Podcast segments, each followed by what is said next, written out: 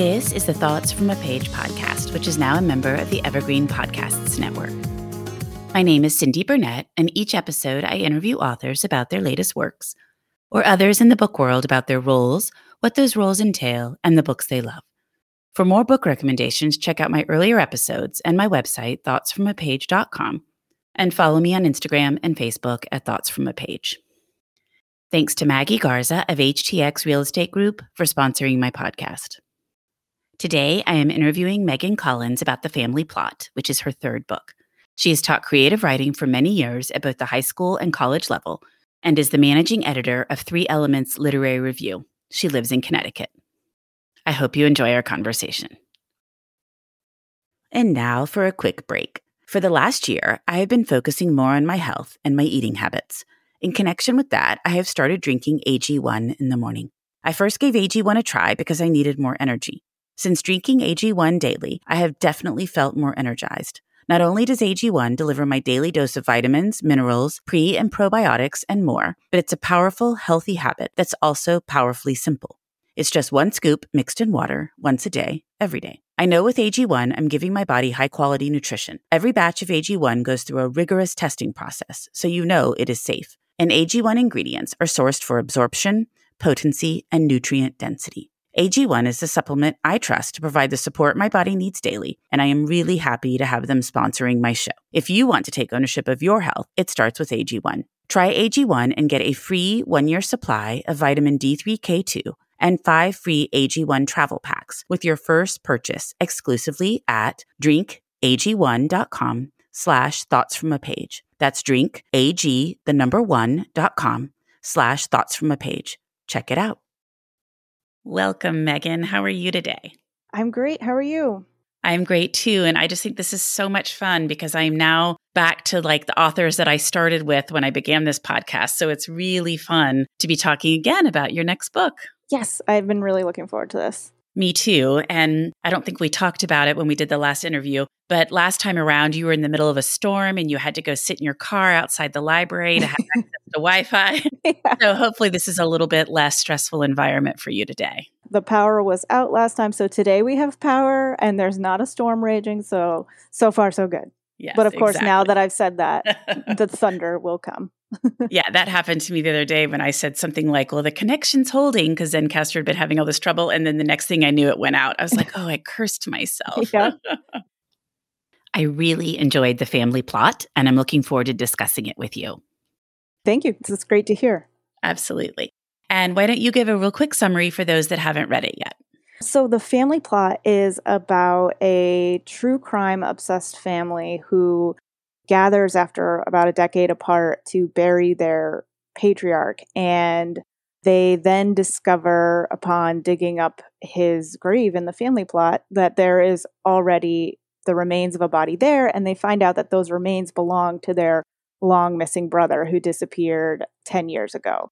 And they had always thought that he ran away, but now they see that he was actually murdered with an axe and so clearly did not run away. And so the family reacts to this in a bunch of different weird ways. The mother, who throughout the children, who are all now adults, throughout their childhood, she had homeschooled them and included all these true crime, like really gruesome stories into the homeschool curriculum. She would reenact murder stories for them. And now she's reacting to her husband's death, which was of natural causes, and then the learning of her son's murder by furiously baking cookies and kind of she's just like in the kitchen and she's like nope this is what i'm doing i'm baking cookies. And they're like okay that's a little weird but okay.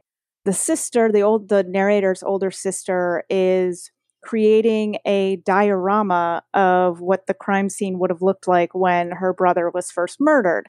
So the narrator's like that's really messed up. And then the older brother charlie is putting together a family memorial museum where he's taking all the what he calls artifacts of their childhood and their weird homeschool upbringing and all the things they learned about true crime and all those kind of ways that they made true crime a part of their life. And he's putting those on display and he's going to invite the whole town, which is actually this secluded island where they live. And the islanders have always talked about them and called their house Murder Mansion because they're very weirded out by the lifestyle that they have. And so he's, from his point of view, he's saying, okay, well, we're going to open things up and show people that we're just people too. But the narrator is seeing all these very strange reactions to her brother's death. And she's not seeing anybody who's trying to really work with the police and find out what happened to him. So she takes that upon herself. And another layer of this is that the brother that was murdered is was her twin brother. So she had a much closer bond with him than anybody else in the family. So she's going through her grief about this, but she's also desperately trying to figure out what happened to him. So the entire time I was reading, I am like, I cannot wait to ask Megan where in the world she came up with the idea for this story. There are so many weird things going mm-hmm. on. So, first, how did you come up with the whole idea of being raised in this murder family where everybody's named after either a serial killer or yeah. a victim? And then, how did you come up with all the things that they were doing the diorama and the museum and the mother's mad baking? So, most of my novel ideas usually come from like the premise will stick in my head first and I'll be really fascinated by that and then it'll kind of all tumble out from there. But for this, it actually came from the title which my husband had suggested it to me. I was working on something else and I was having the hardest time coming up with a title and I said, you know, I want something that points to the family aspect of it. And he just kind of threw out the family plot. And I was like, no, that does not work for this, but that is a really great title. And I just could not get it out of my head for days. And I'm trying to concentrate on this other project, but it's just still swimming around in there. And then I really like this has never happened to me before, but the premise of it really just kind of sprung into my head out of nowhere that it was just like, all right. So they gathered to bury their father and they find a body already in the grave. And I was like, I like that. That's interesting. How can I make that more connected to them though? If it's just any body in the grave, like who cares? I mean, not who cares, but so I was like, okay, so maybe it's their brother who's been missing for a long time. And this is the last place they expected to find him. And then I was thinking, okay, well, what kind of family would this be particularly interesting to see have happened to them? And I thought if the family was already really interested in murder and true crime and fascinated with all those things, then it would be particularly fascinating if they then became the center of a true crime themselves. And I wondered how would they react? And then I just kind of the diorama aspect with one of the characters, Tate, she has this very popular Instagram where she does these dioramas depicting crime scenes from the island where she's from because there's actually another level of this story is that there was the serial killer that was active for a couple of decades and then hasn't been for a while and so she's always been depicting their murders and now she's turning to doing her brothers but the idea of doing a diorama thing was kind of like another story I had percolating and then when I started to realize that this family was going to be very strange and they were all going to be doing their own very weird thing. I was like, well, this is perfect for that. I'm going to bring this in over here. So it really it came from the title, then the premise just jumped in there and then thinking about like what would be the context for this that would make it most interesting. The diorama thing was so creative and so creepy. it was like, oh, that's just terrible that all of these people are following all her dioramas. Yeah. But the fascination with true crime is always sort of amazing to me because I don't really have that fascination but I don't really have any interest, probably because I couldn't sleep if I followed it all. Yeah. I was thinking, oh, that is so creepy. But then I'm thinking also, I bet there are a lot of people that would find that fascinating. Mm-hmm. Yeah, I actually took, I feel like I stole the idea of the dioramas actually from, I want to get her name right, and I have it in the acknowledgments, of the book which I'm looking at now. Frances Glessner Lee. She is basically like the mother of forensic criminal stuff because she would create these nutshell crime scenes. Is that what nutshell studies of unexplained deaths is what they were called. And she would create these little diorama crime scenes and then police would have to come in and like figure out how the person died and all the clues were there somehow but you really had to look at every single detail to figure it out so I when I learned about that, I was fascinated by it. I also love miniatures. So like this was combining both my interest in true crime and and that sort of thing and my interest in tiny things. So I was really drawn to that. And so I wanted Tate to do kind of like a more modern day spin on that and something that was very personal to her. Well, I thought it was very interesting.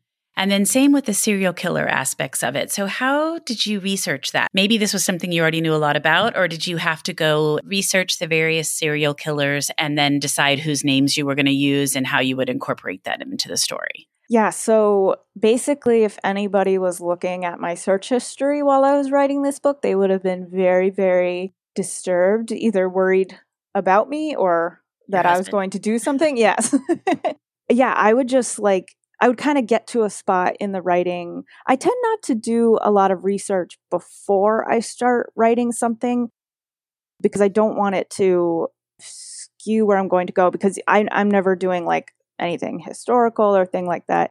So for me, I kind of just try to start with the characters and, and follow their journey. And then when I need information, I look it up, I do some research. So it was kind of just a lot of pieces along the way. I would get to a point where I'm like, okay, I need to have a reference to some serial killer that they learned about or whatever it is, some murder story. And so I would just browse the internet and look up on all these sites until I found one that felt like it was right for that moment. Although I do have a fair amount of knowledge of true crime stories myself, so I was able to rely on that too when creating those moments.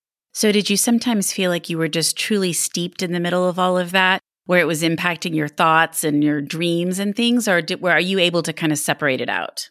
I feel like my i'm so the thing about true crime and my own fascination with it and something that i wanted to bring into this book is that when you steep yourself i've found in true crime and you're watching all the documentaries and you're listening to all the podcasts and all of that it is very hard to see the world as a safe place ever and so, like, I always tell people, and it's like half joke, half like completely real, that I never answer the door if the doorbell rings and I'm not expecting someone because I'm sure it's going to be a murderer.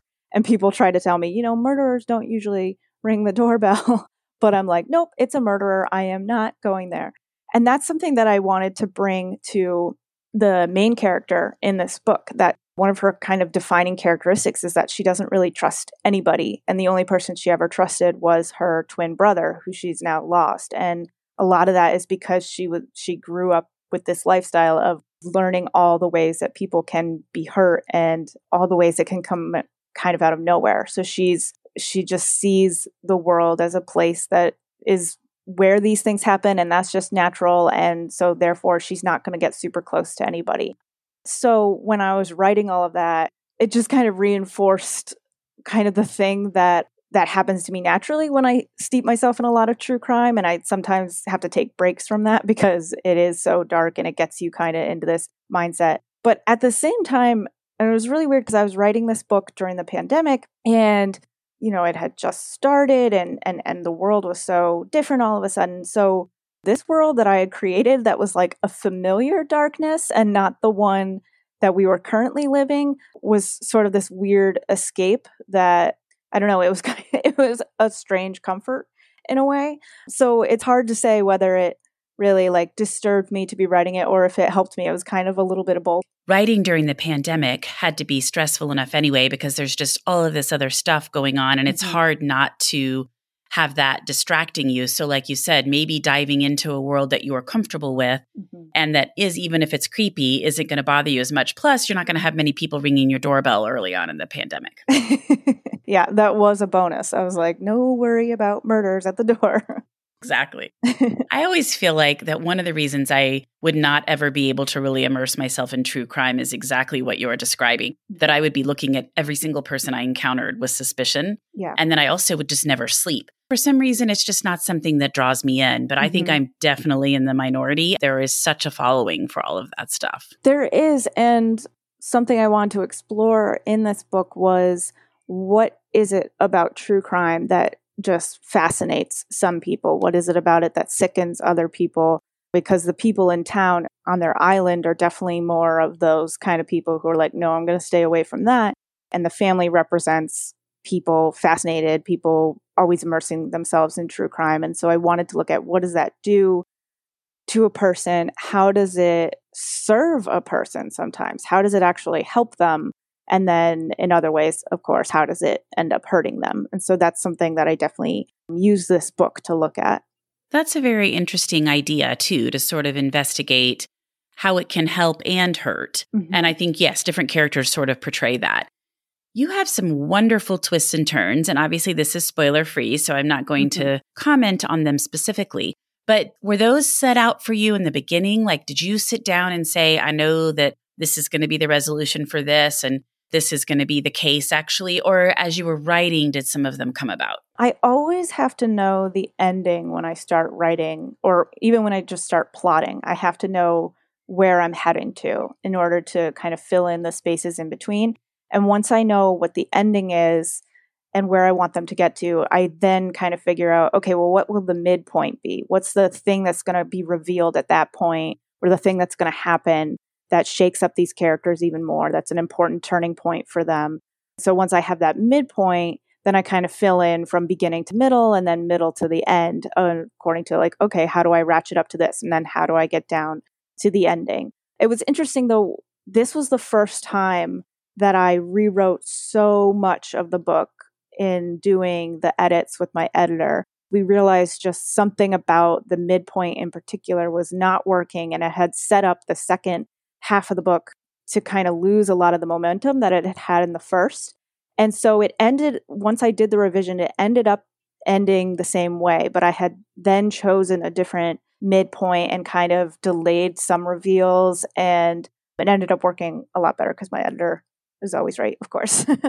and so so this was the first time where a book that I wrote the places where I thought the twists and things would happen ended up being shifted and new twists came in pretty late into the process, which was really interesting because it it was like like basically writing a new book in the revision process. There's so many different threads in the story mm-hmm. and they all work together beautifully. Like I never felt confused or like there was too much happening but there is a lot happening. And so trying to have all of that tie in together, I felt must have been a lot for you. I constantly think about this book as like an everything but the kitchen sink in terms of things that fascinate me and things that I love in crime fiction. So I've got the serial killer aspect, I have the creepy old mansion that this family lives in, the secluded island setting. It's on the ocean, obviously, with the island, the true crime aspect, the dioramas, yeah, and cookies. I love cookies, and the mom's baking cookies. So, yeah, there were so many elements. There's like a creepy neighbor situation. There's so many things that I was just pulling from things that I love in crime fiction and thrillers. And then I was like, okay, I've got to piece these all together. And it was kind of a challenge because as you're writing one thing, you kind of start to build momentum on that. And then you're like, oh, wait, I have this other element that I do have to thread in. So that's really where the revision process comes into is making sure that all of those elements are balanced and all of them are in some way working toward the same thing and pushing the characters and getting them to this place they need to get to. Right. They were all working in tandem to get to the ending, but there were a number of them. So I thought, oh, this is fascinating. This must have taken a lot of planning. I start with a very detailed outline, and then before I write each chapter, I outline the chapter. So it's almost like I'm writing these things like two or three times before I actually officially draft them. So a lot of that work also happens there too, is making sure all those things are coming together in the planning stages. Makes perfect sense.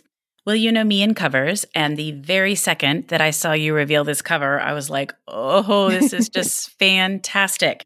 It is just an outstanding cover. Do you just love it? I love it so much. It's, I mean, I've had really good luck with my covers in the past, but this is definitely my favorite. The first moment I saw it, it just, it works so well with so many of the elements of the story. The like icy has like an icy blue color scheme, kind of that to me sort of evokes the November setting and just like the coldness of that. And the it's like this little house inside of a bell jar. So that's kind of a diorama in its way. And in the house, you see the window lit up and somebody there. And there's this character in the novel who is known by the narrator as the watcher because she was always watching them. And there's also the sense that everybody on the island was always watching them and making their opinions on them. And so the cover just beautifully shows that isolation and kind of the claustrophobia. And so I'm just so happy that it's it's aesthetically beautiful, but it also relates thematically so well to the book. It truly does.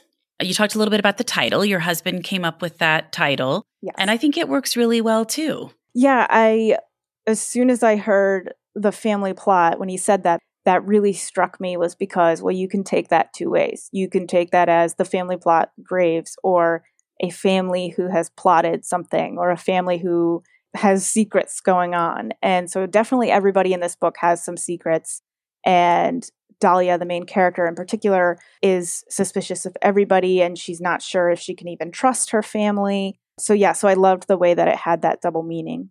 Me too. Well, what about what you're working on now? So, right now, I am working on my fourth novel, and it's about two really, really close sisters in law who are like best friends, and their bond is tested for the first time when the man that unites them, so the husband of one, the brother of the other, becomes the prime suspect in this really high profile murder. And at first, they're like, of course, this cannot be true. We're going to work together and prove that he did not do this. Because meanwhile, he's also another element of the story is that he is in a medically induced coma after an accident. And it was during the accident that the police found evidence in his car tying him to the murder. So the sisters in law are like, no, he's being framed, he's being set up. And so they start investigating. And the more they investigate, the more they start to veer in their opinion on what happened. And one starts to doubt his innocence, actually. And that kind of creates a wedge between them. And then they have to figure out, you know, who's right in this situation. I'm always so curious how your ideas come to you. I mean, for that one, I actually started with the relationship between the sisters in law. And I just had this like image of these two very close sisters in law who were more like best friends than related legally, I guess. And so I was like, okay, and what could be a thing that could drive a wedge between them and add tension to their story? And then all the other stuff kind of started spilling in.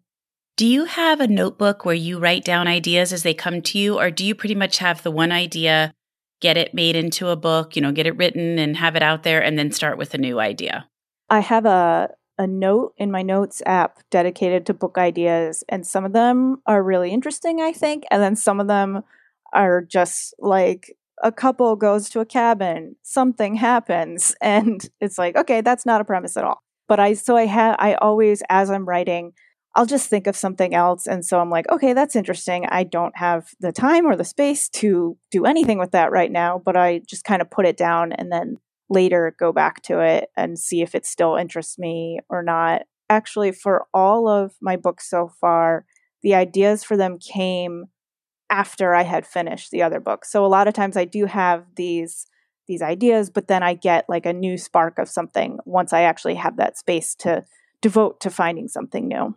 Well, it is hard when you're immersed in one book. You want to stay in that world and not kind of confuse yourself yeah. by starting to think about the next one. Right, exactly. It's got to be hard enough to be promoting this one and then be trying to write the next one. Yeah, it's definitely a lot and it's, you know, even even doing things like this this interview like I spent all morning immersed in the new book that I'm writing and then to have to think, okay, no, now I'm talking about the family plot and, you know, that's something I wrote last year and so the nature of publishing, it takes a while for us to actually get to the point of launching the book. So it's a really great thing because, you know, when you're in the drafting process, it can feel so messy and it can feel like you're never going to reach the end and that it's going to be impossible. But then I can sit here and talk to you about this book that I know I finished and I know I got it to a place where I feel good about it and I feel proud of it. So it's like, okay, I can do this. And it's that great reminder right when I need it.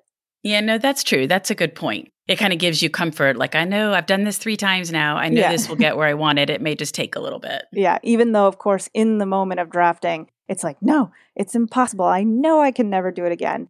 But I'm sure I said that every single time. I will never write another book. Yeah.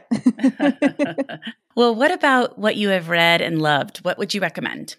Oh, I just recently read Where the Truth Lies by Anna Bailey and that's coming out August 3rd or 4th, whichever is the Tuesday, I'm not sure. And that's a book under my publisher, Atria. And it's just so incredible. It's kind of like everything I never told you meets a little bit like Mare of Easttown in that there's this very small town vibe and a lot of like secrets among the people. But it's just about this 17 year old girl who goes missing and how that reverberates out throughout all the townspeople and also like they're trying to solve what happened. But it is so exquisitely written and the story, the characters are so fascinating and so layered and it's just like it's it's impossible to pick it up and only read like 5 or 10 pages like you just need to keep gulping it down. It was so beautiful. What's the name of that one again? Where the Truth Lies. Where the Truth Lies. Okay, and who's it by? Anna Bailey. Okay. I haven't seen that, I don't think. But sometimes I say that and then I look up a book and I'm like, oh, I have seen it. I just, yeah. you know, I'm so visual. So, yeah. Okay, good. Well, I'm going to have to look for that one. Yes, it's so good. And then I just read, I mean, it feels redundant to recommend this book at this point because Reese already did this month, but The Paper Palace, Reese Witherspoon's new book club pick. I really wanted I knew it took place in Cape Cod, and I usually go to Cape Cod every summer, but I didn't last summer and this summer and so I just wanted to escape into that. And it was such a beautiful story. And I am totally blanking on the author's name right now, but it's everywhere right now. So Miranda something. yes, Miranda. Like it's a two name last name. That's not helpful, but well, I'll look it up. Any others, or is there anything that you're wanting to start that you haven't yet? Uh yes, I got Animal by Lisa Taddeo. I loved her three women nonfiction book that she had out a couple years ago. And so this is her first fiction book and I'm so excited to read it, but I'm also I feel like I'm holding off from reading it because it's just like I'm so excited about it and I know once I read it I won't have that to be excited about anymore. And so it's just kind of taunting me on my shelf, but I sort of like that. I got the newest, the latest Tana French book back in October when it first come out, came out, and I still haven't read it, even though it's been almost a year, because I'm like, no, because once I read that book, I don't have another Tana French book to read until she comes out with another one. So I'm always doing these weird things to myself. I have been doing that about Amor Towles' new book, The Lincoln mm. Highway, because A Gentleman in Moscow is one of my all time favorite reads. And so mm-hmm. I'm like, oh, okay, I really want to get this one, but then I don't want to get through it and be done. Yeah. And the same thing you're describing. And I'm like, and I hope it holds up okay compared to a gentleman in Moscow. Mm-hmm. So I need to start it, but I have been kind of putting that off. Yeah. And now I'm starting to think like the Tana French book, like I'm like, okay, well that feels like a good fall read vibe. So now I'm like, I can't even start it until September, late September, October. And so I'm just I just keep finding new ways to put it off. She'll have another new book out before you start this one. Which would be great because then I'm yes. like, now I can read this and it doesn't matter if I get through it in two days. exactly. The pressure is off. Yeah. well, Megan, thank you so much for joining me in the Thoughts from a Page podcast today. It was really fun to speak with you again. Oh, thank you so much. This was really great. Thank you so much for listening to my podcast. If you like this episode, and I hope you did, please consider joining my Patreon as a page turner Follow me on Instagram at Thoughts from a Page. Tell all of your friends about the podcast and rate it or subscribe to it wherever you listen to your podcasts. I would really appreciate it. The book discussed today can be purchased at the Conversations from a Page bookshop storefront, and the link is in the show notes. Thanks to Maggie Garza for sponsoring this episode, and I hope you'll tune in next time.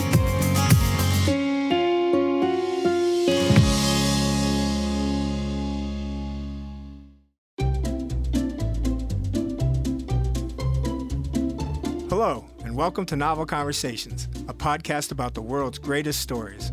I'm your host, Frank Lavallo, and for each episode of Novel Conversations, I talk to two readers about one book. And together, we summarize the story for you. We introduce you to the characters, we tell you what happens to them, and we read from the book along the way. So if you love hearing a good story, you're in the right place. Our ninth season is coming this fall. Tune in to hear from some of the all time great authors Charles Dickens, Jules Verne, F. Scott Fitzgerald, and more. Subscribe to Novel Conversations wherever you listen to podcasts.